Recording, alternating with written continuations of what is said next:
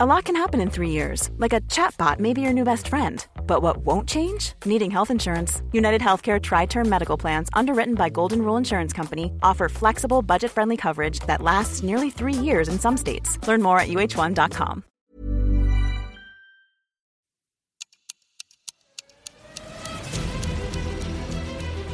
IWC Schaffhausen erschafft seit über 150 Jahren in ihrer modernen Manufaktur in der Schweiz in Präzisionsarbeit funktionale Zeitmesser mit ikonischem Design. Erschaffen für das Hier und Jetzt, für charismatische Individualisten und Visionäre, entwickelt für die Ewigkeit. Besuchen Sie IWC auf iwc.com und entdecken Sie die faszinierenden hohen Kreationen der nachhaltigen Uhrmacherkunst. IWC Schaffhausen wünscht Ihnen nun viel Vergnügen und unterhaltsame Stunden bei den inspirierenden Gesprächen im Startcast.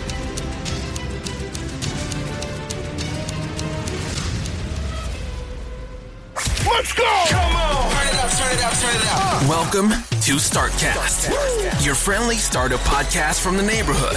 Everything from how to launch, fund, build, execute a startup, tips, interviews with successful founders, and so much more with Flo and Max. This is Startcast, powered by Wyra. Liebe Zuhörer vom Startcast, heute haben wir mal kein Startup zu Gast, sondern ein fast schon Rockstar von Telefonica, würde ich mal sagen. Hallo Markus, schön, dass du da bist. Hallo, ich grüße dich. Der Markus ist der CFO, kann man mal genauso sagen, der CFO Ja. von der Telefonica. Also wirklich einer der, der Big Player von einem riesigen Konzern, einem riesigen Arbeitgeber von Deutschland, wo man einfach auch sagen kann, ich weiß nicht genau, wie viele Menschen jetzt äh, beherbergt, sage ich jetzt mal, beschäftigt.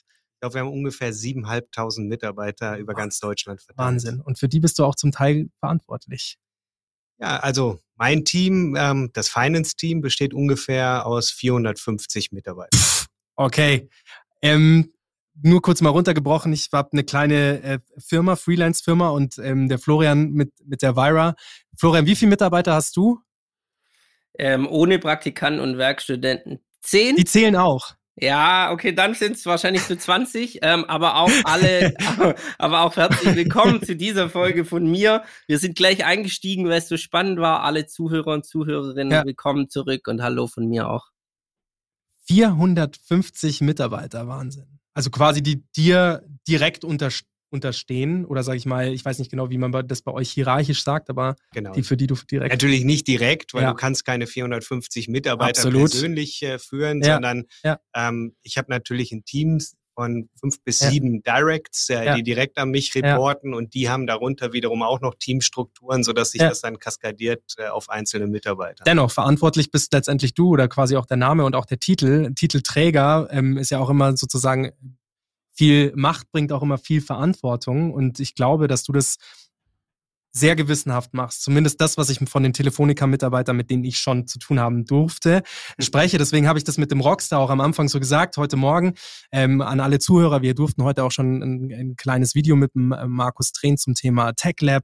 Und auch das hast du mit Bravour gemeistert, zwei Stunden schon runtergerissen. Jetzt gibst du dir noch die Zeit, mit uns eine Stunde zu quatschen. Und was ich meinte, das Wuseln vorher hier in der Vira, war schon so, der Markus kommt, der Markus kommt. Und alle waren aber auch so, der Markus nicht im Sinne von Angst, der Markus kommt, sondern eher so, echt guter Dude, echt guter Mensch, echt guter äh, Arbeitgeber auch. Ja. Und ähm, wie der Florian schon sagt, wir sind direkt in die Folge gestartet. Wie geht's dir denn eigentlich? Wie geht's dir heute? Du, persönlich geht's mir sehr gut. Ähm, Ja. Ich komme gerade von einem Offsite äh, mit meinen Führungstreffen zurück. Äh, Wir waren gerade zum ersten Mal seit über zwei Jahren wieder zusammen, über 50 Leute, die wir Aha. zusammengetrommelt haben, Wahnsinn. gemeinsam die Strategie festzulegen, die Dinge für die nächsten Jahre zu Mhm. besprechen. Also super gut. Ähm, Das auf der persönlichen Seite. Insgesamt natürlich, das muss ich auch zugeben, immer ein bisschen bedrückt äh, Ja. über alles das, was bei uns da gerade in Europa passiert. Äh, Absolut. Ich spreche auf den Ukraine-Krieg an. Ähm, Ich glaube, das, das ist etwas persönlich, was, was mich sehr beschäftigt. Weil ganz ehrlich, ab dem Moment, wo ich ja angefangen habe, Mhm. mich mit politischen Themen, geopolitischen Themen, au- Themen auseinanderzusetzen, Ja. gab es keine Kriegsangst mehr. Und plötzlich siehst du, dass sowas in Europa so nah an uns dran passieren kann. Mhm. Ähm, ich habe da ein hohes Mitgefühl für alle Leute, die jetzt auf einmal flüchten müssen. Und ganz ehrlich, Ja. gerade über meinen Job gesprochen, so groß ist er dann wieder gar nicht, aber das gerade in dem Kontext, da, da müssen auf einmal Leute fliehen, die deinen Job gemacht haben, Ja. die meinen Job machen Ja. und äh, suchen jetzt mit ihren Familien ein neues Zuhause. Ich meine, das wiegt natürlich in diesen Zeiten schon auf die Stimmung, aber Absolut. ich freue mich natürlich trotzdem hier bei euch zu sein. Ja. Ja. Und das ist aber auch, Man steht auch, Max, Florian? lass mich kurz, ja. Man steht Ja. irgendwie, ich habe vor kurzem was ganz Interessantes in der Süddeutschen gelesen. Da meinte der, der, ähm, der ähm, Verfasser des Artikels nur ganz flapsig, ähm, ich bin gefangen in einer Pandemie, in einer Situation, wo es eigentlich immer noch Pandemie gibt. Ähm, jetzt in einer Situation, wo es in Europa eine kriegerische Auseinandersetzung gibt, wo wir was schrecklich ist, wo Kinder irgendwie in U-Bahn-Schächten auf die Welt kommen und jeder, der Kinder hat, weiß, wenn er sich das vorstellt, wie schrecklich es sein muss. Und gleichzeitig muss man auch Purpose finden, muss, ich sage das ganz deutlich, jeden Morgen Mhm. aufzustehen, weil auch hier, Ja. äh, ich habe nur zehn Leute, die sind für mich verantwortlich, aber der Markus hast du ja gerade gesagt, 450 und die Telefonica 7500.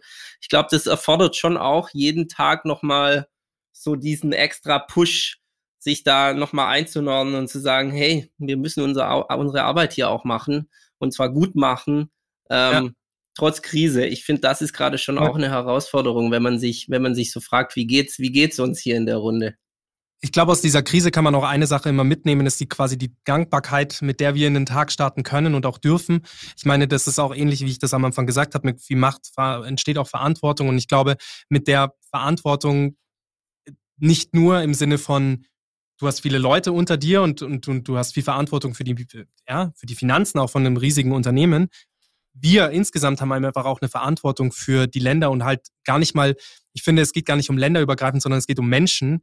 Und es geht einfach darum, dass wir Menschen miteinander eine Mitmenschlichkeit haben und das beizubehalten, ähm, ist wichtig und ist gar nicht so einfach. Und wenn man gerade quasi, also gerade bei dir, Florian, du bist ja auch jemand, der, ähm, der, was das Thema dann angeht, sehr emotional geworden ist in den letzten paar Wochen und halt auch sehr viel getan hat. Ähm, wo ich dann sage, sich da dann jeden Tag zu pushen, in den Job zu gehen, seinen Leuten zu sagen, hey, schaut mal, wir müssen echt, oder wir können echt dankbar sein für die Situation, wo wir hier gerade sind. Und dieser Motivationsschub, wo kommt der bei dir her? Woher kommt diese Art Motivation, dass du sagst, jeden Morgen aufstehen, jeden Morgen in, ins Büro gehen? Woher kommt der bei dir? Du, ich glaube, im ersten Schritt ist es wirklich das Bedürfnis, der Wille, Mhm. einfach wieder einen Schritt nach vorne zu gehen, wieder, wieder etwas besser zu machen. Sei Ja. es denn jetzt die Profitabilität vom Unternehmen zu Ja. steigern, die Nachhaltigkeit äh, weiter zu verbessern, Mitarbeiter zu motivieren und immer wieder diesen Schritt nach vorne zu gehen. Und ganz ehrlich, es kommt natürlich auch Tage vor, da gehst du mal wieder zwei Schritte zurück. Ja. Aber auch daraus kann man wieder lernen, Ja. Mund abwischen und wieder nach vorne durchgehen. Ja. Ähm, das, das ist das, was mich motiviert, äh, Mhm. jeden Tag ähm, ja, die, die Themen ein Stück weiter voranzutreiben. Mhm. Ich meine, dann hast du natürlich auch, und äh, ich weiß nicht, wie du hast gerade erzählt, du hast auch einen Sohn, Florian hat auch äh, Kinder und dann da hast du natürlich auch noch eine Motivation, glaube ich, ähm, dass, äh, dass du sagst, ich möchte drei Kinder, ich möchte meinen Kindern natürlich auch eine Zukunft geben, Ja. in der es lebenswert Ja. ist, äh, zu leben. Und äh, dann kann man jeden Tag seinen kleinen Beitrag eben Mhm. dazu leisten. Stimmt. Und äh, das motiviert mich wirklich. Ja, Stimmt. Vor allem auch so ein moralischer Kompass zu sein für die Kinder, finde ich auch immer wichtig. Also einmal, ein letztes Mal springe ich noch auf diese, auf die Ukraine-Krise, auf den Krieg zurück. So ein moralischer Kompass zu sein für die Kinder ist halt auch irgendwie so, wie erk- erklärst du ein Kind Krieg, wie das, also wie gesagt, mein Sohn, der er versteht Streit, er versteht Auseinandersetzungen, macht er aber nicht gerne, weil er harmoniebedürftig ist, wie glaube ich eigentlich alle Kinder, qua, klar, ähm, sehr willensstark, aber harmoniebedürftig dennoch. Und wie erklärst du dem Krieg? Und wie erklärst du dann, und ein Kind sagt so, also mein Sohn hat zum Beispiel gesagt, ja, aber können die nicht einfach aufhören zu streiten? Ja, die gleiche, genau die gleiche Diskussion hatten wir zu Hause auch. Ja, Das heißt eben, äh, natürlich kommt dann auch bei, bei drei Kindern kommt immer Streit vor, aber dann, dann Ja. waren sofort meine älteste Tochter, man kann sich doch einfach wieder vertragen. Und äh, das tatsächlich zu transportieren, dass das gar nicht so leicht ist Ja. und auch, dass, dass dann tatsächlich Menschen, die, die in ihrer gewohnten Umgebung waren, plötzlich da nicht mehr sein können. Das furchtbar. ist nicht fassbar für ein, für ein kleines Kind. Das haben wir auch immer gemerkt. Mhm. Wir versuchen das dann so Stück weit zu abstrahieren Ja. äh, und zu sagen, dass es da Konflikte gibt, die nicht so schnell lösbar sind Ja. äh, und dann das auf, auf das Kindliche wieder zu übertragen. Ja. Aber ich bin mir, ich bin da auch ganz ehrlich und ganz offen, dass dadurch, dass wir das auch alle noch nicht in der Form erlebt haben, glaube ich, ähm, dass, dass wir das auch nur ein Stück selber fassen können. Also da Mhm. müssen wir gar nicht auf die Kinder gucken. Ich glaube, auf uns selber Ja. können wir gucken. Also ich meine, wir können uns das alle nicht vorstellen und deswegen kann man immer nur versuchen, darüber weiter zu reden, mit den Kindern auch im Dialog äh, zu bleiben, Voll. versuchen auch eine, eine, einen möglichst vernünftigen Blick auf die Dinge zu bekommen. Das Mhm. ist das Einzige, was wir heute machen. Zu 100 Prozent bin ich vollkommen bei dir. Max, lass mich auch Ja. noch mal ganz kurz auf das eingehen, was der äh, Markus gesagt hat, weil ich es ganz schön fand. Profitabilität hat der Markus auch gesagt. Ich fand es ganz gut, Markus, dass du von Profitabilität auch gesprochen hast. Warum? Selbst in diesen Zeiten, finde ich, dürfen wir daran denken. Ich habe da vor kurzem lange drüber nachgedacht. Das hat in unserer Welt irgendwie so einen schlechten Ruf bekommen, ne? dass, dass man so an Profitabilität und Profit denkt. Aber eigentlich sichert es ja unsere aller Arbeitsplätze, ja, indem nicht nur profitable Unternehmen werden weiter bestehen, bekommen am Kapitalmarkt, wenn man dann eine Runde macht, auch zu fairen Bedingungen nochmal eine Runde und neues Eigenkapital. Ähm, genau, das ist mir nochmal ganz wichtig. Und, und von dem Hintergrund, warum glaube ich auch, dass wir ein wichtiges Unternehmen sind, das besteht, auch wenn, wenn wir jetzt gerade oder das weiter bestehen sollte, wenn wir über Purpose reden. Ich glaube, auch in der Krise haben wir schon also Corona spreche ich jetzt hauptsächlich an, aber auch jetzt in der Ukraine-Krise, Kommunikation, wie sie heutzutage Mhm. funktioniert, Ja. da ist das, Tele das Mobilfunknetz einfach unerlässlich wichtig. Und Vor allem auch die glaub- Geschwindigkeit. Vor allem auch die Ja. Geschwindigkeit von wie Daten von A nach B kommen, wie Informationen von A nach B kommen und vor allem auch welche Informationen Klar. von A nach B kommen. Guck, und da, da können wir ja auch unseren kleinen Beitrag äh, im. Prinzip leisten, Ja, ne? ja. weil wir haben auch als Unternehmen natürlich lange drüber nachgedacht, Mhm. ähm, wo können wir denn jetzt konkret helfen in dieser Situation? Und dann haben wir, haben wir sehr schnell festgestellt, am besten machen wir das, was wir gut können. Kommunikation. Ja. Und Mhm. äh, deswegen machen wir im Prinzip zwei Dinge. Auf der einen Seite haben wir die Kommunikation umsonst freigeschaltet für alle Leute, die aus Deutschland ähm, in die Ukraine telefonieren Mhm. wollen und äh, da eben Kontakt mit ihren Lieben halten wollen. Also Mhm. das ist das Wichtigste, dass Mhm. dieser Kontakt äh, eben nicht äh, abreißt. abreißt. Ja. Und das Zweite eben für Leute, die, die tatsächlich geflüchtet sind, die hier rüberkommen, eben über die Organisation SIM-Karten zur Verfügung zu stellen für schnelles 5G-Zugang äh, Ja. in unser Netz Ja. äh, etc., damit die dann zum Beispiel auch diese Google-Tracker nutzen können, um eben äh, zu sehen, wo bewegen sich meine anderen Verwandten eben gerade rum Mhm. und, und solche Themen, die Mhm. machen wir. Und was wir auch sehen, und das ist wirklich sehr bemerkenswert, ihr hattet vorhin über die 7500 Mitarbeiter gestaunt, Mhm. Viele von unseren Mitarbeitern engagieren sich, sei es denn über das Spendenprogramm, was wir aufgesetzt haben Mhm. zusammen mit den Mitarbeitern oder aber auch persönlich. Und da können wir natürlich dann auch die Plattform über unser Intranet bieten, dass Mhm. wir Multiplikatoreneffekte erreichen, dass die Leute miteinander reden können Mhm. ähm, darüber, was sie gerade an Hilfsangeboten Ja.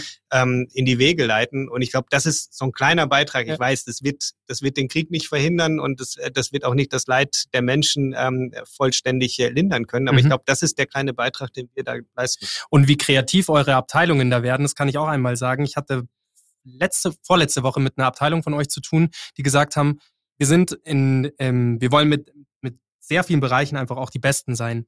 Und wir wollen vor allem auch alle Bereiche einmal austesten. So, jetzt ging es um das Thema NFTs. Ähm, also non- Non-Fungible Trade, ein, ein nicht ersetzbarer Wert ähm, für alle Zuhörer. Und äh, mit denen hatte ich Kontakt, weil ich das schon für ein, zwei Firmen gemacht habe und die gesagt haben, hey, wir wollen das aufsetzen für eine unserer Firmen, äh, die quasi bei uns mit, mit dabei sind. Checken gerade noch, welche Wege das geht, aber das auch nicht für den Eigenprofit, sondern um es zu spenden.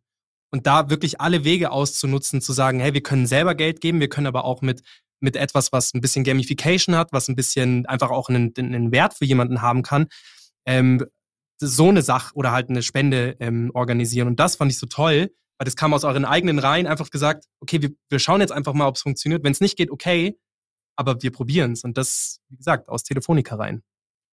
Selbst entstanden.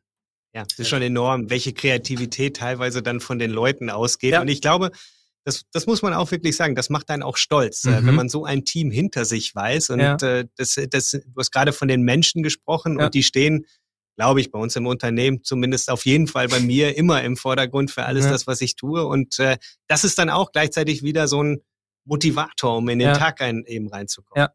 Aus Motivation, also Motivation brauchst du wahrscheinlich für den folgenden Punkt, für die nächste Frage, die ich habe. Und zwar, was sind denn aktuell als CFO, als wirklich als einer der, sag ich mal, wirklich nochmal, als einer der Rockstars der, der Jetzt hör Telefon. auf, ich mag das nicht.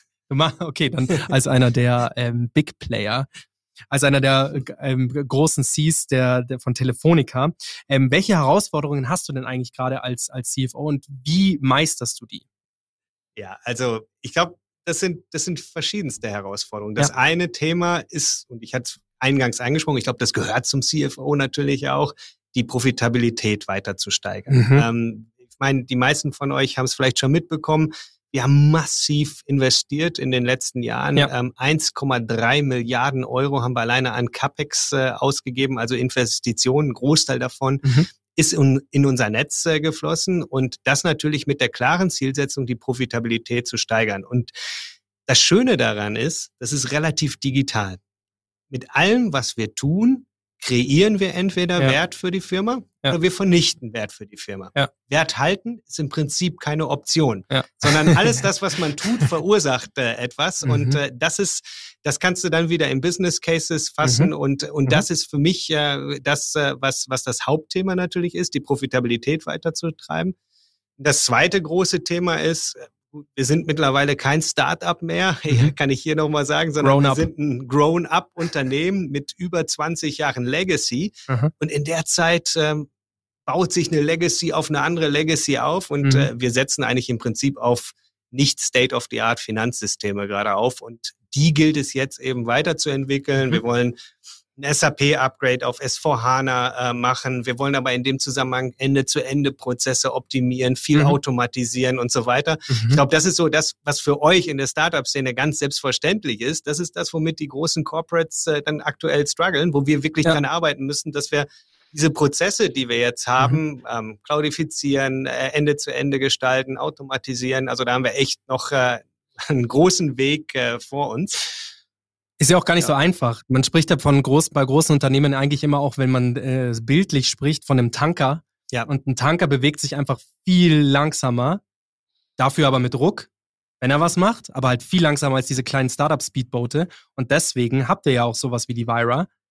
Genau. Ja, nee, absolut. Und, und das zweite Thema ist äh, langsamer und du operierst immer am offenen Herzen. Weil Ja, wenn es immer. nicht funktioniert, kann ich keine Ergebnisse veröffentlichen und Nee. das als gelistetes Unternehmen nicht denkbar. Das heißt also, es muss auch zu 100 Prozent Mhm. funktionieren und deswegen generalstabsmäßig geplant sein. Und da bin ich eben froh, dass wir eben diese eine Corporate-Welt haben und dass ich Mhm. gleichzeitig auch noch mit äh, die Verantwortung habe ähm, für, für die Startup-Welt rund um Weira. Weil hier äh, ich wahnsinnig auch gerne hin, weil Ja. hier können wir immer mit Dingen experimentieren. Hier lerne ich Startups kennen, hier lerne ich andere Blickwinkel kennen und Ja. die kannst du dann natürlich auch wieder in deinen normalen Job in Anführungsstrichen konfrontieren. Also ich lerne hier immer, wenn ich hier bin, total viel.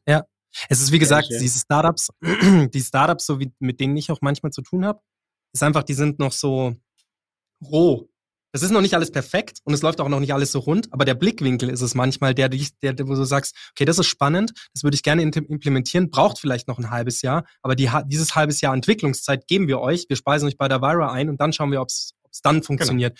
Das, wie gesagt, alleine dieses Programm, mega, gut, dass ihr das macht. Genau, und das, das andere, was gleichzeitig auch noch eine weitere Herausforderung für, von mir anspricht, ist, ihr seid super datengetrieben. Eure Unternehmen sind weitestgehend komplett äh, digital, äh, Mhm. mit denen ihr zusammenarbeitet. Mhm. Wir bedingt. Aber ich meine, äh, das heißt also, du hast äh, immer noch viele Entscheidungen im Unternehmen, ähm, die getroffen werden, die noch nicht auf einem fundierten Dataset sind. Ja. Und das weiterzubringen im Unternehmen. Ich äh, verantworte auch den, den DDC-Bereich, Mhm. also Digital Data Competence äh, Center. Früher nannte man das noch BI, wir haben uns jetzt auch mal ähm, umbenannt. Aber das eben als Ja. Enabler ins Unternehmen reinzubringen, ähm, dass, die, dass wir Daten verteilen, datenschutzkonform natürlich, an alle Mitarbeiter, dass die dann bessere Entscheidungen Ja. treffen. Ja. Das habe ich mir auch ganz hoch auf die Fahne geschrieben und daran arbeiten wir auch täglich weiter. Wahnsinn, sehr gut. Ja.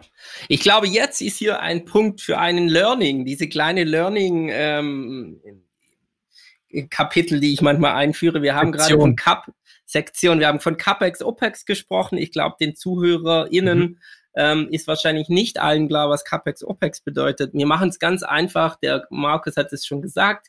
CapEx ist Investitionsausgaben. Ich, also sowas wie, also sowas wie ähm, Möbel? Alles, womit du Werte schaffst. Also mhm. Also genau, das sind, äh, das sind Assets, äh, so nennt man ja. das äh, dann wieder, die ich damit schaffe. Also mhm. Firmenwerte, die ich damit schaffe. Und die können fest sein, wie zum Beispiel Möbel, die ich dann auch über ein paar Jahre abschreibe. Mhm. Die können aber auch nicht fest sein. Es gibt auch intangible ähm, Assets, ah. wie zum Beispiel diese berühmten Frequenzen, die wir kaufen müssen, um damit ah. unser Netz zu ah. betreiben. Mhm. Da zahlen wir ja teilweise sehr große Beträge. Ich kann mich noch daran erinnern, war ganz zu meiner Anfangszeit, da war ich noch nicht, Gott sei Dank noch nicht verantwortlich, weil wir haben lange drunter gelitten. Ähm, die UMTS-Frequenzvergabe, ja. wo in Deutschland äh, ja fast äh, 80 Milliarden ausgegeben wurden, allerdings äh, noch äh, D-Mark äh, damals. Ähm, das dauert schon relativ lange, das zu amortisieren. Und die wurden dann natürlich in die Bücher genommen, weil du hast das Geld ausgegeben und dann schreibst du es dann auch über die Zeit ab. Das sind Investitionen, die eben in feste Sachen, äh, wie bei uns Mobilfunknetze eben stattfinden, oder auch in nicht feste Sachen wie Frequenzen etc. Ja.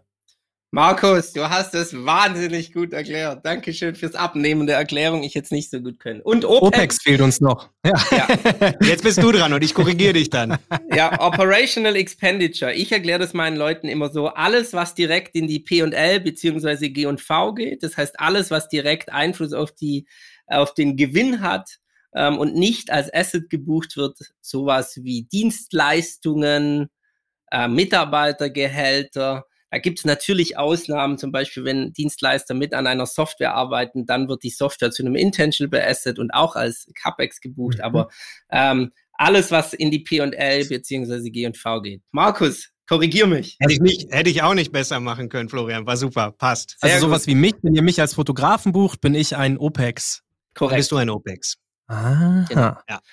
Sehr gut. Das war gelernt. mein kleiner Learning-Einschub. Ja, weil wir versuchen, Markus, auch für dich, den Leuten hier immer, ähm, wir, wir schmeißen hier natürlich mit Begriffen um uns da, also kriege ich auch oft E-Mails, weil die Leute sagen, hey, eigentlich könntet ihr da einen eigenen Podcast machen, dass ihr das mal erklärt. Und das ist auch die Idee dahinter, dass wir dann sagen, nee, machen wir eigentlich direkt den Podcast kurz und jeder lernt noch ein bisschen was.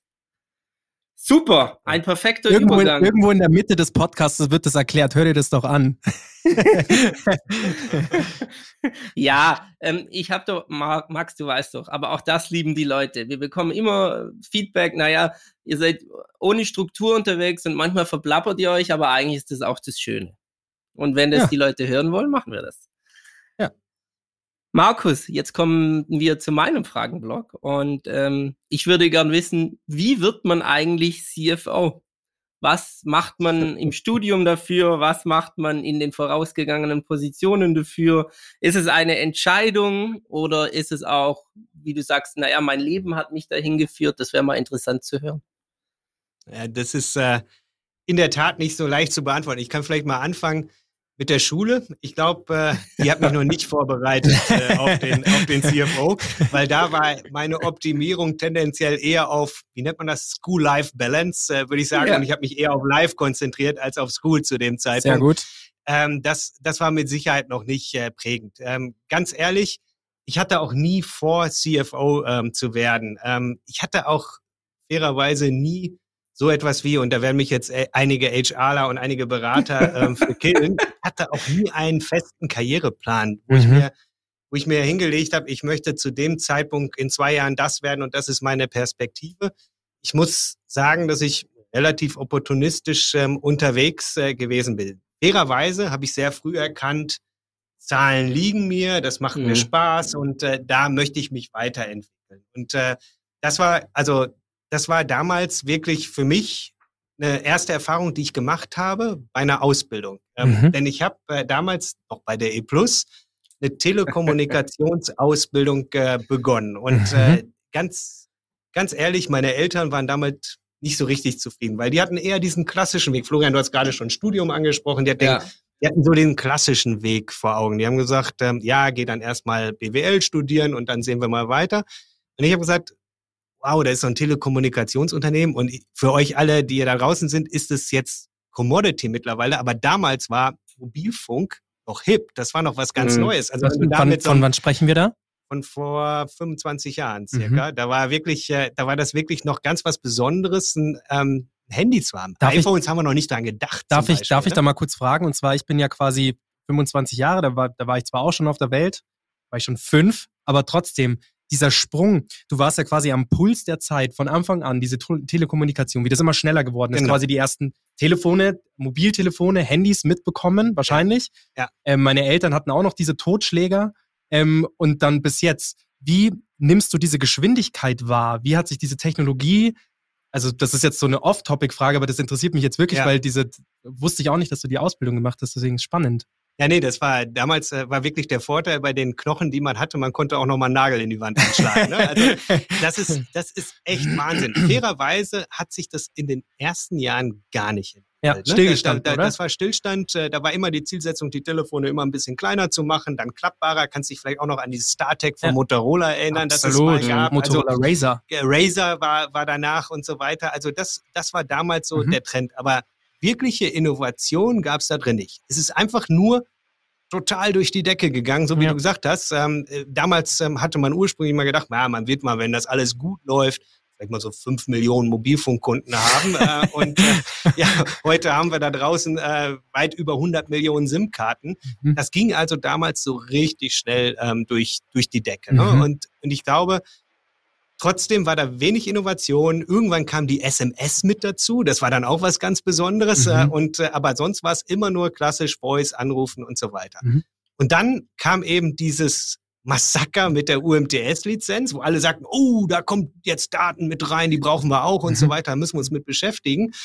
Und dann hat man eben sehr, sehr viel Geld ausgegeben für etwas, wo Mhm. man keine Ahnung hatte, was man damit macht. Und das haben die Telekommunikationsunternehmen in den Jahren danach tatsächlich auch bewiesen, weil dann wurden Systeme entwickelt mit Data-Nutzung, äh, die dann aber im, in, in einem bestimmten Rahmen äh, abgeschirmt waren von Internet und so weiter, Mhm. wo, wo, wo, eigentlich im Prinzip so, so komplizierte Use Cases dahinter waren, die keiner verstanden hat. Und es dauerte dann wirklich ja nochmal ja, fast zehn Jahre, bis Mhm. dann, bis dann, bis dann, bis dann Apple kam, äh, Steve Jobs mit seinem iPhone. Und, und 2007 oder so war das, glaube ich. 2007, 15 Jahre jetzt her, genau. Und, äh, und das war, das war tatsächlich dann der Breakthrough für die, für die Datennutzung, weil es zum ersten Mal eben mit diesen Apps, was ganz neu war, Ja. wo man dann äh, sich durchklicken konnte. Also das war der Moment, äh, wo eben zusätzlich zu dem klassischen Business, Mhm. Voice und SMS, tatsächlich die Daten mit dazu gekommen Auch dieses kostenfreie Kommunizieren. SMS waren ja immer kostenpflichtig, dann dieses WhatsApp zu benutzen, was ja quasi unvorstellbar war, dass du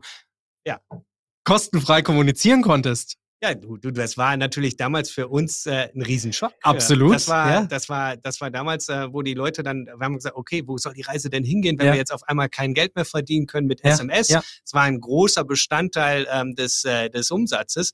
Wir haben dann noch versucht, eben möglichst schnell die Kunden in sogenannte Flatrates äh, zu, bin, Mhm. äh, zu binden, wo eben noch ein Wert da drin war, dass man Ja. den Voice und SMS kombinieren konnte und Ja. dann eben mit Data anreichern könnte. Aber das Genau. war tatsächlich ein Riesenthema damals. Ja. Absolut spannend, weil das ja genau die, dein Thema ist, sozusagen zu sagen, okay, womit verlieren wir jetzt als Unternehmen oder gewinnen, drücken wir es mal positiv aus, wie gewinnt man denn jetzt am, im, ähm, als Unternehmen, CFO-technisch, jetzt mit diesem, mit dieser Krise in Anführungsstrichen? Also wie, wie, wie monetarisieren wir die Daten? Wie, wie machen wir denn die Daten zum Gewinn und nicht mehr quasi die SMS? Genau, also das war ein Riesenumstellen ähm, tatsächlich. Und äh, ja, da waren teilweise Unternehmen, die im zweistelligen Bereich Umsätze verloren haben. Absolut. Ähm, äh, und, äh, und dazu kam äh, dann eben, dass, dass wir alle noch nicht wussten, wie monetarisiert man äh, die Daten jetzt Ja. tatsächlich. Ja. Und äh, da kam uns natürlich etwas äh, dann äh, zu Pass, nämlich dass der Kunde das selber gemacht hat, äh, weil, weil er einfach dann immer mehr Daten genutzt hat, Mhm. immer mehr Apps runtergeladen hat äh, Mhm. und eigentlich immer on sein wollte, musste ähm, über äh, Social Media Kanäle etc. Mhm. Und die, die Datennutzung äh, ist dann im Prinzip explodiert in den Absolut. Jahren. In Deutschland, auch das wieder ganz offen, wir können ja hier offen reden, wir sind da immer noch hinterher. Ne? Das vergleiche mit, äh, mit anderen Ländern, äh, dann ist unser durchschnittlicher Datenumsatz mit Sicherheit äh, noch nicht am Ende. Das wird noch weiter wachsen. Mhm. Ja. Glaube ich auch. Ich habe mein erstes iPhone immer nur im WLAN benutzt, kann ich mich noch erinnern. Äh, und, und, ja, ja. war zu teuer, oder? Sonst war es zu teuer, ja. Ähm, und ich war Hm. damals noch an der Uni, da gab's, und ich habe mich eigentlich nur am Campus bewegt, da gab's halt überall WLAN. Ja, Ja. und ähm, erst dann, als es die Flatrates für günstig Geld gab, habe ich dann angefangen, ähm, mein, äh, meine, Mobil, meine mobilen das Daten immer iPhone. anzumachen. Ich auch. Ich hatte das War erste verrückt. iPhone. Ich weiß aber gar nicht mehr, wie das damals war. Aber ich habe es definitiv nicht nur über WLAN benutzt. Stark, du warst Aber, reich. aber ich muss auch, nee, ich sag mal so, das habe ich auch nicht selbst bezahlt. Das haben meine Eltern über die Firma laufen lassen. Das ist immer am einfachsten. Ja, für die, für die auch. Aber das weiß ich noch. Ich hatte das auch.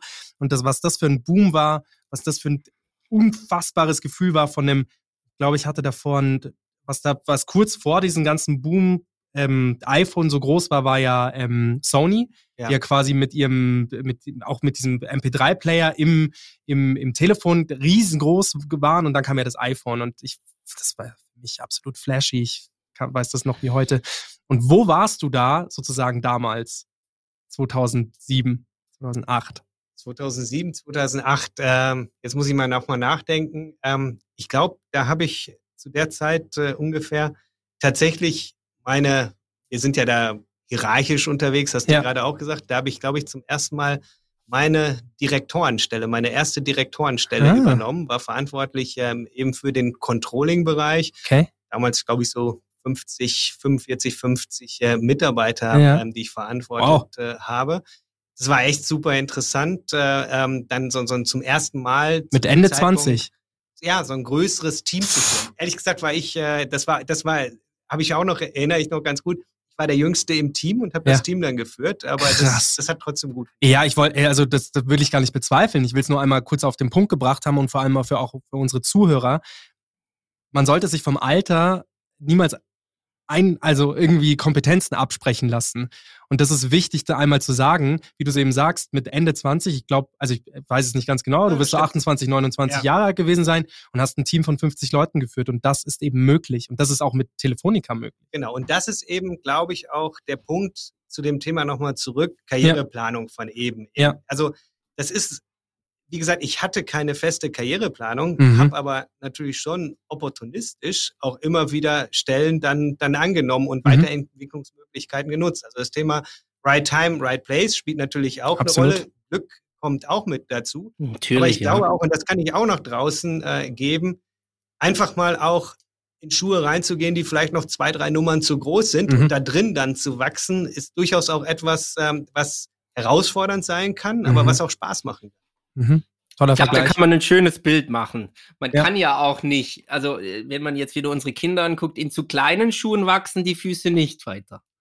Äh, das geht nur in Schuhen, die tendenziell immer ein bisschen zu groß sind. Und der Markus hat hier gerade auch was schon Tolles angesprochen, wo ich die Zuhörer auch nochmal an äh, etwas ältere Folgen erinnern wollen würde. Möchte. Zum Beispiel, wo wir mit Till gesprochen haben. Ich glaube, eine Sache, die du sehr gut herausgestellt hast, ist, du hast auch vorher mal gesagt, Dinge, die mich interessiert haben und ich konnte gut mit Zahlen. Wir haben ja hier in, im, im Startcast auch immer mal wieder das Thema HR und persönliche Entwicklung beleuchtet. Und ich glaube, was zunehmend rauskommt, ist Stärken, Stärken und die Schwächen, mal, die muss man auch stärken, aber ich glaube nicht zunächst. Ähm, sondern ich glaube, man darf sich, und das kommt hier immer wieder sehr gut raus, auf die Stärken konzentrieren und auch das, was einem Spaß macht, weil man macht es dann doch recht viel im Leben. Vollkommen, vollkommen d'accord. Und, äh, und das, das kombiniert, äh, glaube ich, auch mit dem Thema du selbst bleiben, authentisch Mhm. äh, bleiben. Also ja.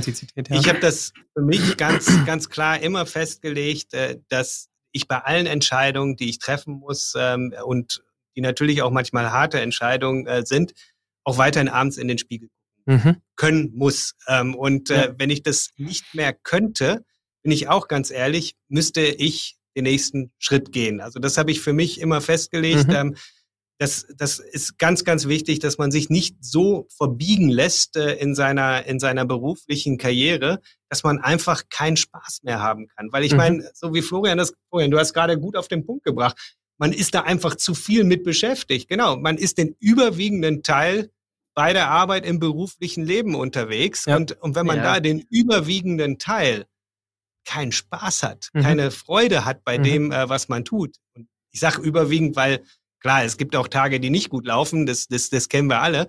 Aber das muss, in Summe muss die Bilanz positiv sein, weil sonst, sonst, äh, sonst, sonst, sonst kannst du, sonst kannst du dich auch nicht beruflich weiterentwickeln ja. und entfalten. In den Zahlen ja. wie in den Gefühlen. So ist es. Ja, ich habe ich hab, ich hab einen Freund, der ist ein, der, den kenne ich von früher und der ist schon Ende 50, aber ich denke, wir sind Freunde. Wir sind nicht nur bekannt.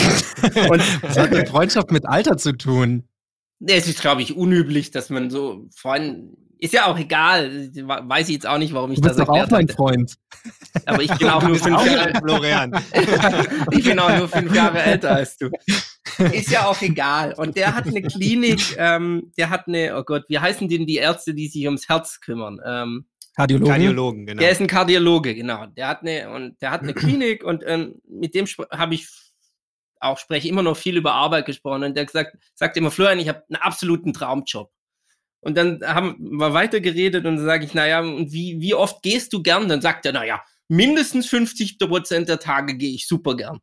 Dann sage ich, ja, aber, aber 50 Prozent der Tage mindestens. Dann sagt er, ja, eher 60 Prozent. Dann sage ich, finde ich immer noch wenig. Dann guckt er mich an und sagt, ja, aber es ist halt auch immer noch ein Job. Und es gibt immer Tage, weißt du, da kommen auch Leute zu mir, ähm, denen kann ich nicht helfen und wie soll ich mich da fühlen? Und trotzdem ist es ein Traumjob. Ich finde, und da ist es auch gerade nochmal rausgekommen in dem Gespräch, es ist, es ist nicht immer schön, aber es muss größtenteils schön sein. Und es gibt immer Tage, bei, beim CFO sind es andere Themen und bei mir sind es andere Themen wie beim Kardiologe, aber ich glaube, es ist schon, ja, es ist auch schon Arbeit. Manchmal muss man auch mhm. Dinge machen, die, sage ich mal, anstrengend sind. Ja. die anstrengend ja. sind, ja. Ja. So, Toll. Haben wir viele Fragen beantwortet, die ich hier auf meinem Zettel eigentlich noch hatte.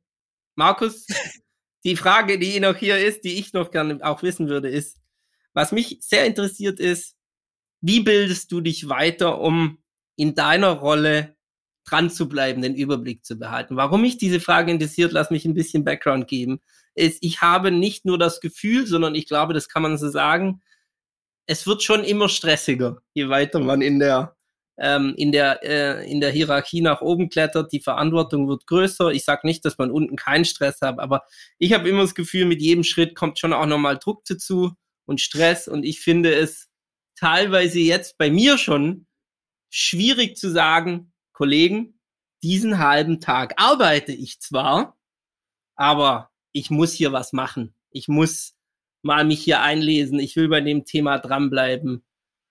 Und vielleicht liege ich da auf dem Holzweg. Ich mache es dann meistens auch noch mal abends. Aber wie machst du das? Oder wo? Ich möchte erstmal auf ein Thema eingehen. Das ist, was du gerade sagtest, mehr Druck und mehr Stress. Ich meine, das ist das, was man aus seinem Leben macht. Und das ist das, was mhm. man ernsthaft auch ein Stück weit selber beeinflussen kann. Denn ähm, das, ich mache mir selber den, den Stress. Und ich glaube, Je ja, höher, ja. je weiter man kommt in, seiner, in, in seinem Karriereweg, desto mehr Mut zur Lücke musst du haben. Da bin ich auch ganz ehrlich. Absolut. Und je mehr Vertrauen musst du haben zu deinen Mitarbeitern. Ja. Mhm. Weil natürlich verantworte ich jetzt heute auch im Bereich Tax, Steuern. Ich bin aber kein Steuerberater, habe aber ein Team, die sich damit auskennen und äh, mhm. äh, versuche dann eben die Gesamtzusammenhänge ein Stück weit äh, zu verstehen muss aber den, wenn ich die Steuererklärung für unser Unternehmen dann unterschreibe, muss ich denen natürlich auch vertrauen, Absolut. dass die ihre Fachexpertise richtig eingesetzt haben. Mhm. Und deswegen, ja. das sind Themen, die können einige Leute dann sehr stressen und andere Leute lernen damit umzugehen. Und das ist vielleicht auch nochmal ein Thema, was, mhm. was ich für mich mitgenommen habe, dieses Vertrauen bilden ähm, und dann auch Vertrauen haben, ja. das ist äh, das ist äh, das ist sehr sehr wichtig. Aber das beantwortet die Frage nicht, wie bildest du dich weiter? Aber also, das ist eine gute, aber es ist ein guter. Ja, und vor allem auch dieses, ich finde, das da, da können wir auch wieder ein kurzes Learning sagen, Ressourcen abgeben und vor allem auch dieses Vertrauen bilden und auch einfach ähm, da schwenke ich mal kurz zu mir, das konnte ich auch nicht, konnte das nicht. Hm. Dinge abgeben, das war absolut out of, also von, von Tätigkeiten abgeben, das eine, was du eben beschrieben hast, aber halt auch so Kundenkontakt abgeben. Ja. Das ist bei mir in der Firma ist schon auch so immer wichtig, dass ich am Ball bleibe, dass die Leute wissen, mit wem arbeiten sie denn eigentlich und dass sie mich nicht vergessen, weil ich bin als Freelance-Firma, die der wiederum viele Freelancer beschäftigt mittlerweile, schon auch, das ist jedes Mal eine Operation am offenen Herz, den Kunden theoretisch zu verlieren, weil man sagt, mit dem arbeite ich eigentlich viel lieber oder den mag ich, also es ist People-Business. Und das abzulegen, hat mich bestimmt sechs Jahre gekostet. Und jetzt bin ich gechillter.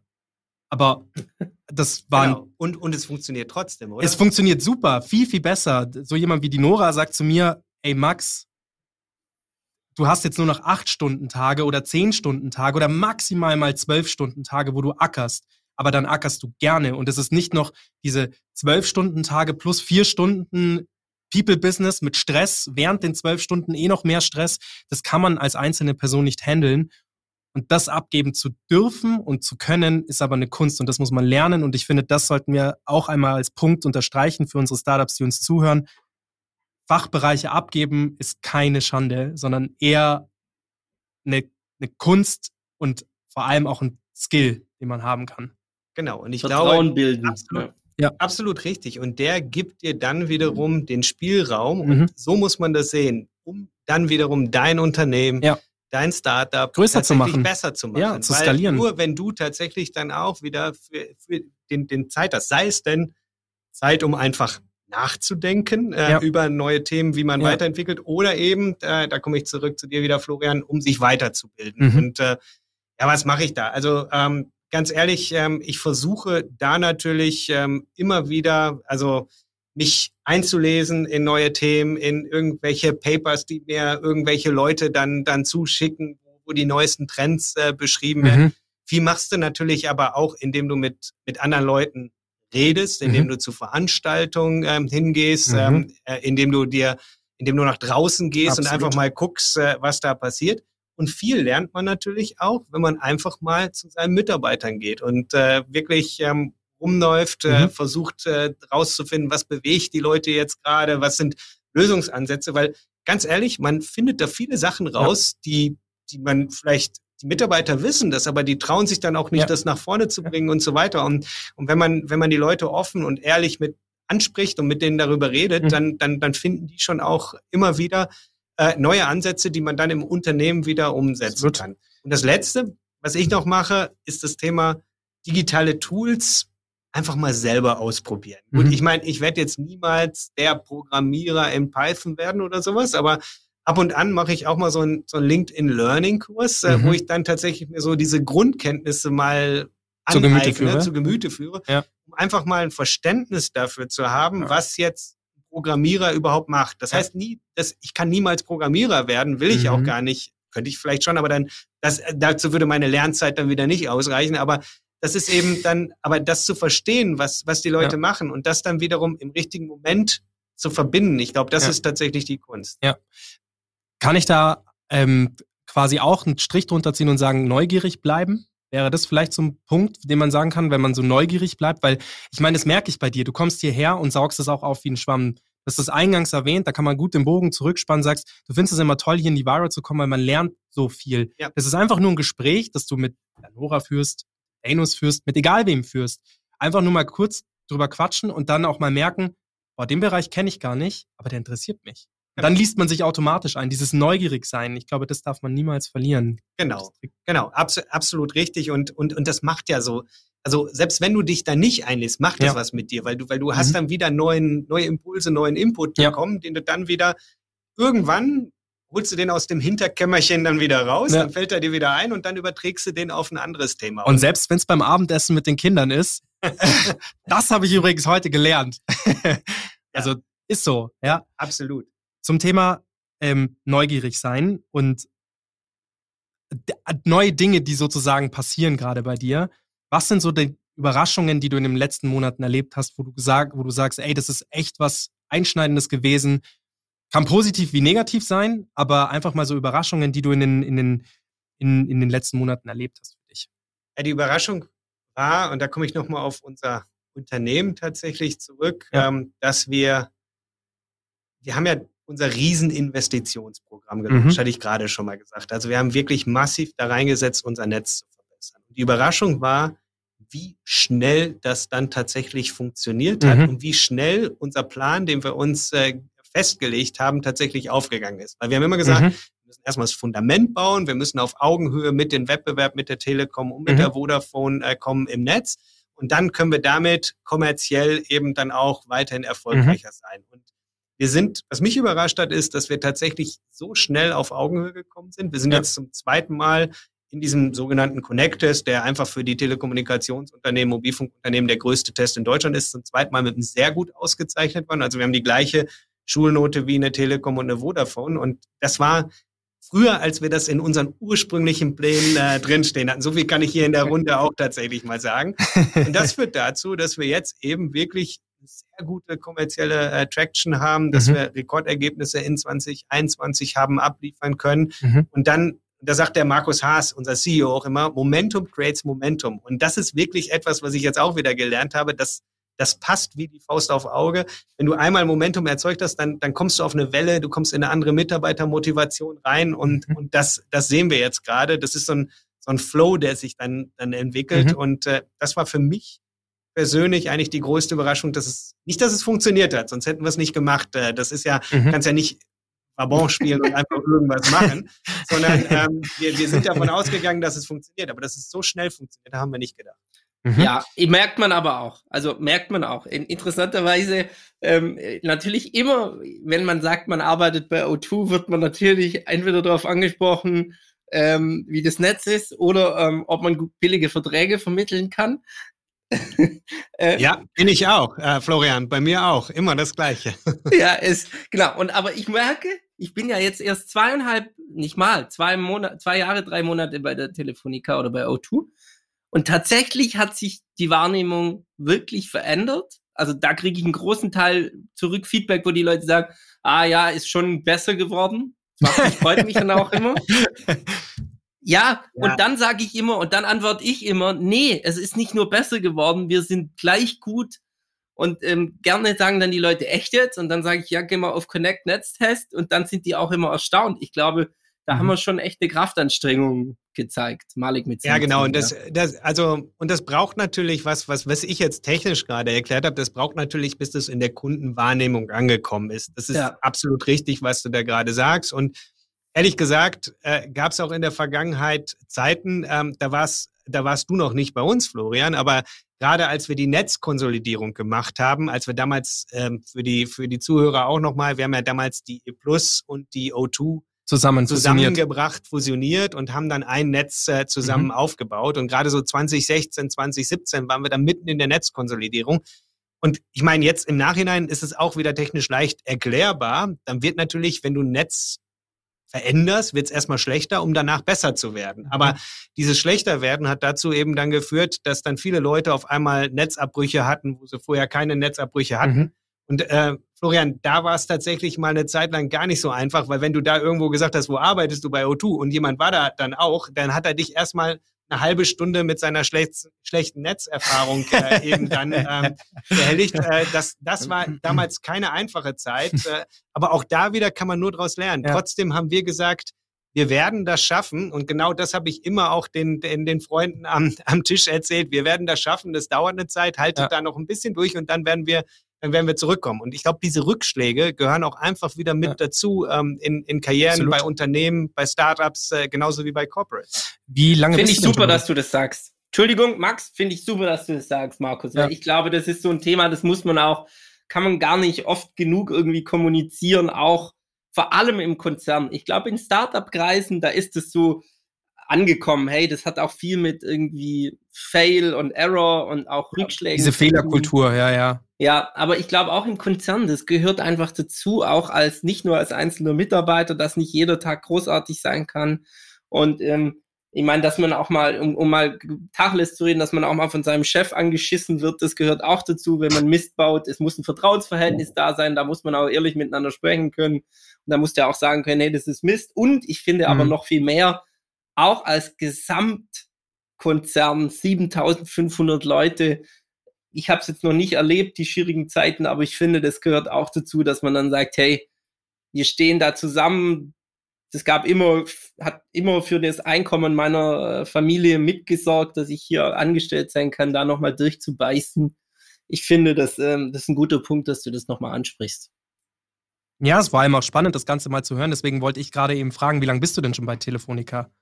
Naja, bei, bei der Telefonica eben seit dem Merger Ende 2014 bin ich sozusagen als, ich bin gekauft worden damals. Ja. Also ich bin äh, ins Unternehmen eben dann von der E Plus äh, äh, ähm, äh, dann, dann rübergegangen äh, in, die, in die Telefonica Deutschland. Ja.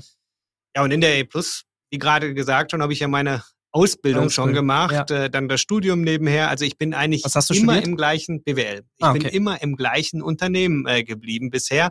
Habe zwar viele Sidesteps gemacht, Ja. war damals für zwei Jahre mal beim bei der KPN in Holland, äh, die Ja. damals unser Shareholder waren ähm, und äh, habe mich eigentlich immer im Unternehmen weiterentwickeln Mhm. können. Und äh, ganz ehrlich, wenn du manchmal mit Headhuntern redest, dann sagen die, 25 oder 23 Jahre im gleichen Unternehmen und dann sage ich, du, so fühle ich mich gar nicht. Äh, Es gab eigentlich Mhm. immer wieder komplett neue Setups, äh, die äh, die es gegeben hat, die es immer wieder herausfordernd gemacht haben.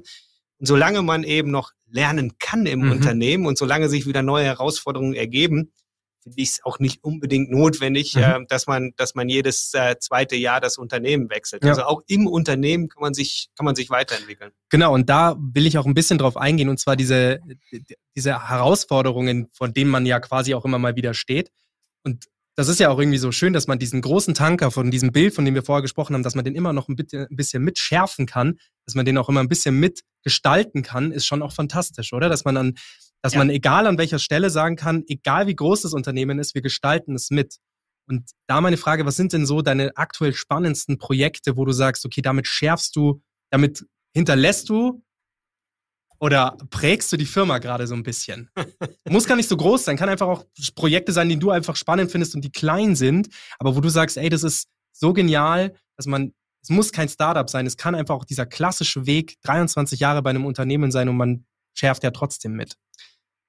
Also ich glaube, das ist das ganze Thema Data Analytics. Ähm, da, da sehen wir gerade so viel Potenzial. Weil Mhm. guck mal, wir haben so viele Daten im Unternehmen. Ja. Eigentlich, wenn man ganz ehrlich ist, mehr Daten als eine Google äh, zur Verfügung hat. Nur wir dürfen sie regulatorisch natürlich nicht so nutzen für Werbezwecke und Mhm. so weiter, wie eine Mhm. Google das nutzt. Mhm. Ähm, äh, trotz alledem können wir auch unter Datenschutzauflagen unsere Daten viel stärker nutzen. Und Mhm. äh, das ist wirklich für mich so mein Steckenpferd, äh, besser zu verstehen, was kann ich mit den Daten machen, das dann Mhm. wiederum von der einen, von dem einen Bereich ähm, äh, DDC, BI zu transportieren ins Controlling, da stärker mit äh, größeren Datenmengen Mhm. umzugehen und eben die, die Analytik im Unternehmen weiter voranzubringen. Mhm. Wir gehen da ja noch weiter. Wir sind DDC-Bereich auch dabei oder haben das schon aufgebaut, eine Artificial Intelligence äh, Plattform, die wir nutzen, die frei zugänglich ist fürs gesamte Unternehmen, Mhm. aber wo wir dann wieder Mitarbeiter weiterbilden,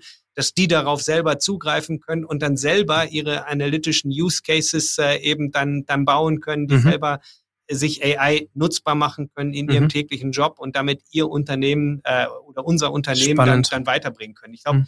Das ist äh, das Hauptthema. Und natürlich, Florian, äh, das Zweite, was mir super viel Spaß macht, ist natürlich auch die Weira. Äh, das Sehr gut. Äh, muss ich jetzt auch sagen, nicht um, hier Honig um den Bart zu schmieren, aber weil man hier einfach immer wieder ähm, ja, auf, auf neue Ideen kommt, äh, neue Teams kennenlernt und das macht super viel Spaß.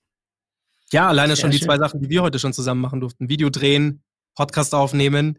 Ich meine, das ist für mich jetzt auch kein klassischer ähm, Mittwoch. Ich finde das, ja, wie gesagt, ich bin der Telefoniker und auch dem Florian vor allem auch super dankbar um diese Chancen, dass wir das einfach auch, dass er vor zwei Jahren, als wir den Podcast gestartet haben, dass, ähm, dass er an die Spinnerei geglaubt hat und dass wir das jetzt schon so durchziehen dürfen und jetzt mittlerweile mit so jemandem wie dir quasi auch sprechen dürfen. Ähm, das ist für jemanden wie mich einfach genial, weil man diese Sichten, auch für alle Startups, die zuhören, diese Sichten einfach so, so wichtig auch mal zu hören, die, dass, dass nur weil man sozusagen in einem Konzern ist, dass man trotzdem ähnliche Ängste, ähnliche, ähnliche positive Sichten auch teilt und ähnliche Schritte auch gegangen ist. Ja, das mal du, für mich, und, und das muss ich ja auch zugeben, für mich ist ja so ein, so ein Podcast-Environment dann auch wieder was Besonderes. Also das ist, und vielleicht oute ich mich jetzt, aber es ist mein erster Podcast, äh, den ich mache, habe ich noch nie gemacht. Uh, Und das ist natürlich auch dann wieder was, äh, wo, wo man dann auch wieder persönlich von zehrt, weil Ja. weil es einfach Spaß macht äh, ähm, und weil man wieder neue Themen kennenlernt äh, und äh, mit zwei netten Personen eben dann einfach mal sich eine Stunde unterhalten kann. Ja, total. Jetzt kommen wir zu meiner letzten Frage, bevor der Florian nochmal eine, eine, eine Frage stellen darf. Und zwar, wenn du jetzt Summe X offen hättest, die du noch zusätzlich ausgeben dürftest, die du einfach noch zu, zu deinem Budget dazu hättest, name it, egal wie hoch, was würdest du damit machen? Oh. Das, das, ist eine, das ist eine sehr schwierige Frage. Also du, Ja. du, du meinst nicht persönlich, sondern du meinst im Unternehmen. Im Unternehmen. Du, ganz ehrlich, ähm, ich würde sie wahrscheinlich einem meiner Vorstandskollegen geben, weil ähm, ich bin im Finance-Bereich eine Support-Function. Ja. Und, äh, und ich versuche eigentlich da auch meinen Bereich möglichst lean zu halten. Ja. Ähm, natürlich die nötigen Investitionen für die Zukunft zu machen, die Mhm. Finance-Transformation durchzuführen. Aber ich würde ehrlich gesagt nicht mehr Geld für mich und mein Team äh, beanspruchen wollen, Mhm. sondern dann würde ich eher gucken, wo können wir es im Unternehmen dann sinnvoll dann reinbringen? Und da sind wir wieder bei OPEX-CAPEX-Frage. Also entweder geben wir das dem COO, dem, äh, dem Wolfgang, der für die Commercials zuständig ist, damit er ein bisschen mehr Werbung machen kann, damit er unsere Produkte weiter an den Ja. Markt äh, bringen kann. Oder wir geben es äh, dem, dem CTIO, dem, dem Malik, äh, damit er unser Netz noch besser machen kann. Mhm. Also, und das ist immer so ein bisschen eine Trade-off-Entscheidung, die wir sowieso im täglichen Leben haben. Aber ich bin ganz ehrlich, ich würde es ich würd's nicht für, für, meinen Bereich, für, für meinen Bereich beanspruchen Mhm. können, weil da können wir es einfach wertstiften, sinnvoller an, ansetzen. Eine tolle Antwort für den CFO. Ja, eine ne tolle Antwort. Ich glaube insgesamt ähm, viele Sachen, wo ich mich freue, glaube Mark, oder nicht glaube, sondern wo ich mich freue, Markus, dass du sagst, ne? Weil es ist, es ist eine Support-Function. Und ich glaube, so dieses Selbstverständnis, das auch selbstbewusst und stolz zu sagen und nicht zu sagen, ach leider oder so, sondern es ist ja so, ne? Die, die, der Finance-Bereich, HR, Marketing sind Support-Functions. Ähm, und, und absolut fein, ähm, glaube ich, die Antwort, den Lean zu halten und die, die mit, den, mit dem Geld was anfangen können, um was zu erschaffen. Ich glaube, das ist die Priorisierung, die, die unsere Zuhörer, glaube ich, auch mitgehen können. Mhm. Ja, und du machst ja auch, also das ist ja nicht so Support-Function, genau, das hört sich immer so ein bisschen, bisschen abwertend an, aber das ist überhaupt gar nicht abwertend, weil guck dir mal, Nein. guck dir mal an, wenn du, wenn du dem, dem Business, ein guter Businesspartner im Finance bist, wenn du als Controller Mhm. mitdenkst, über den Tellerrand schaust und nicht der, wie früher, dass der Erbsenzähler bist, der nur Budgets äh, verwaltet, sondern wenn du mit ihm gemeinsam ein Ja. Sparring machst über was sind denn jetzt die Themen, Mhm. wie können wir die weiterbringen, wie sieht der Case dazu aus, dann wird ja auch ein Schuh draus, weil dann kann ich als Support-Function durchaus auch mitprägen, mit beeinflussen äh, im Unternehmen und das Unternehmen dann weitermachen. Und äh, deswegen, ich persönlich sehe das überhaupt nicht negativ, ähm, dass man, dass man sagt, ich bin Dienstleister im Unternehmen und, äh, und mache eben was, um andere Bereiche stärker zu werden, Ja. sondern ich sehe das eher als gute Symbiose, also wie, wie es gut zusammenpasst. Äh, sonst hätte sich wahrscheinlich organisationstechnisch ja auch nicht so entwickelt über die letzten Jahre. Ja, Mhm. nee. Da gibt's eine gibt's eine Anekdote aus meinem eigenen Leben, die ich noch kurz erzählen wollte. Es gab in meinem Startup, als wir dann 150 Leute waren, gab's immer wieder Streit. Ne? So, die Abteilungen sind dann zu uns Gründern gekommen, ja, aber wir sind Sales, wir sind so wichtig. Und dann, äh, wir sind ja wichtiger wie die anderen. Dann gab's den Operations-Bereich und die sagten, wir brauchen mehr Leute, wir sind so wichtig, ohne uns läuft gar nichts. Und so, und dann ist mir in irgendeinem All Hands, wo alle 150 da sind, ist mir der Kragen geplatzt. Und, äh, und dann habe ich, nee, wirklich, dann habe ich, habe ich wirklich gesagt, nee, es ist wie in einem Körper. Ich sehe das so als Körper oder Organismus an. Wenn halt ein Organ ausfällt, ist mal ganz ausfällt, ist halt die Kiste aus.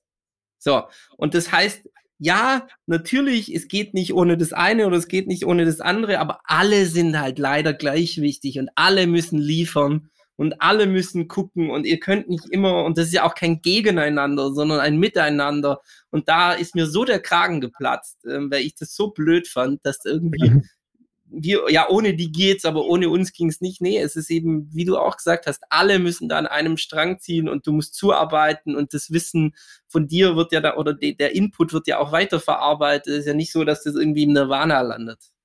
Und das macht ja auch ein gutes, also da sind wir wieder beim Startup auch, Mhm. das macht ja auch ein gutes Management-Team aus, dass das eben lebt und das ist dann auch das, was das Team ähm, tatsächlich äh, spürt. Und äh, Mhm. selbst wenn dann da mal der Kragen platzt äh, und man da ein bisschen nachsteuern muss, aber wenn ihr mit einer Stimme da gesprochen habt, dann hat die Organisation das mit Sicherheit eine 150 Leute dann auch wahrgenommen und ich glaube, das macht auch dann kulturell was äh, mit, mit, äh, mit dem Team. Natürlich Ja. auch etwas nicht, was über Nacht passiert. Auch das muss sich prägen, das muss sich entwickeln äh, über, über einen wahrscheinlich längeren ähm, Zeitraum.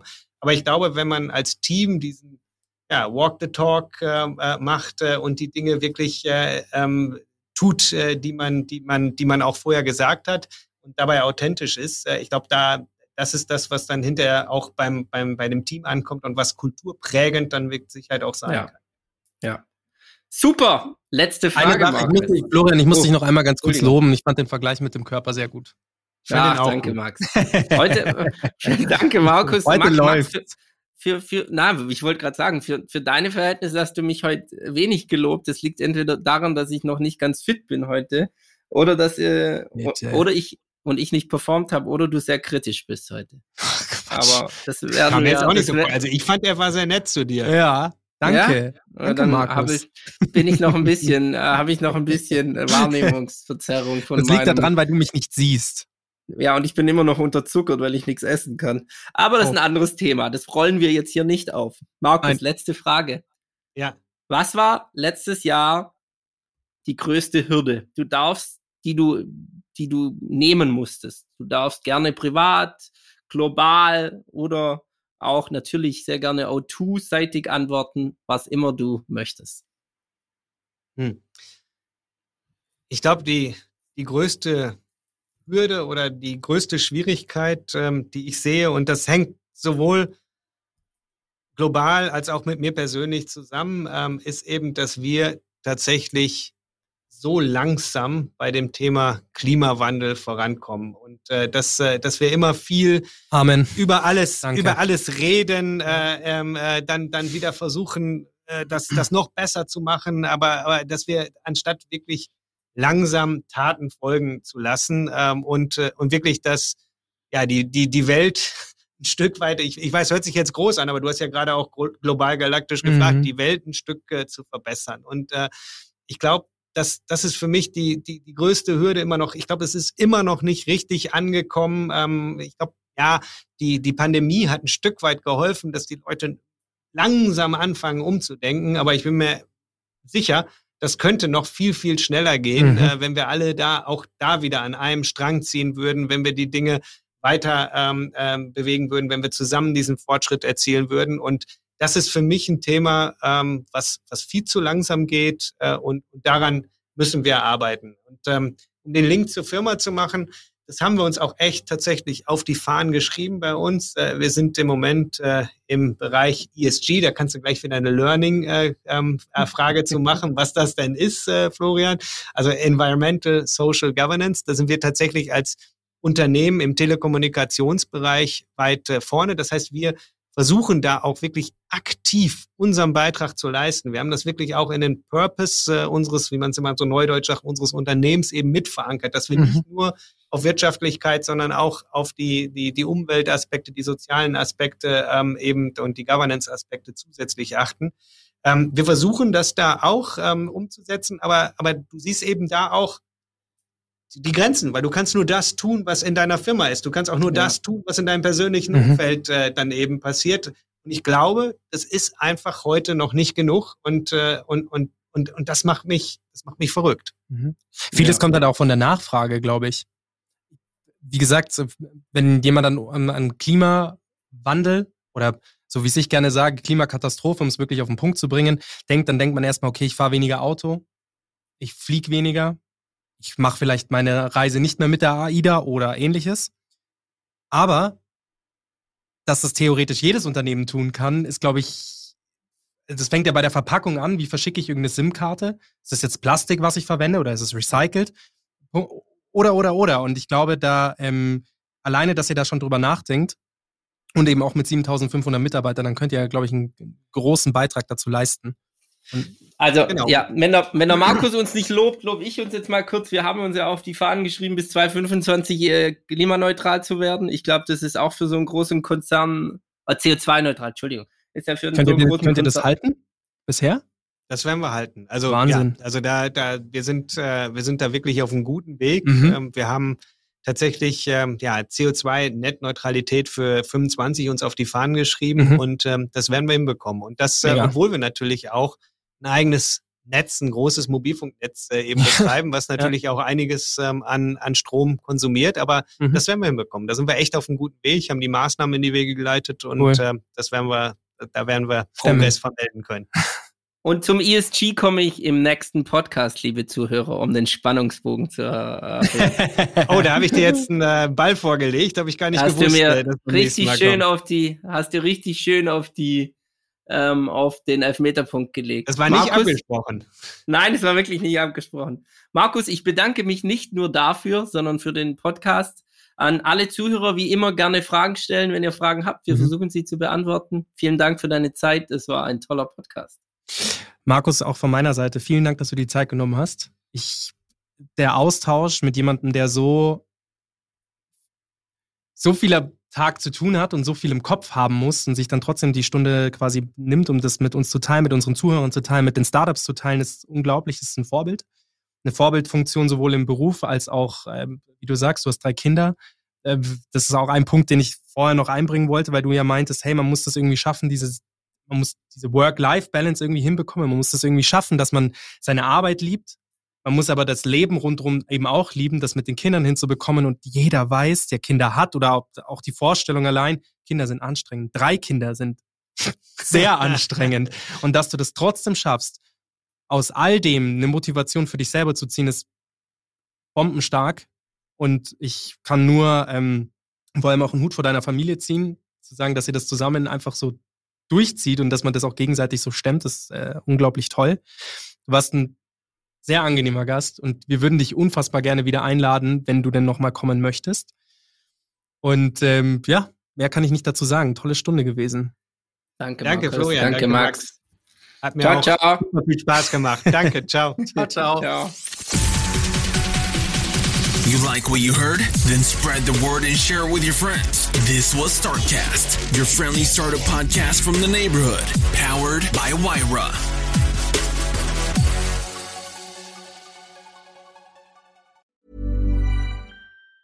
Planning for your next trip? Elevate your travel style with Quince. Quince has all the jet setting essentials you'll want for your next getaway, like European linen, premium luggage options, buttery soft Italian leather bags, and so much more and it's all priced at 50 to 80% less than similar brands. Plus, Quince only works with factories that use safe and ethical manufacturing practices. Pack your bags with high-quality essentials you'll be wearing for vacations to come with Quince. Go to quince.com slash trip for free shipping and 365-day returns.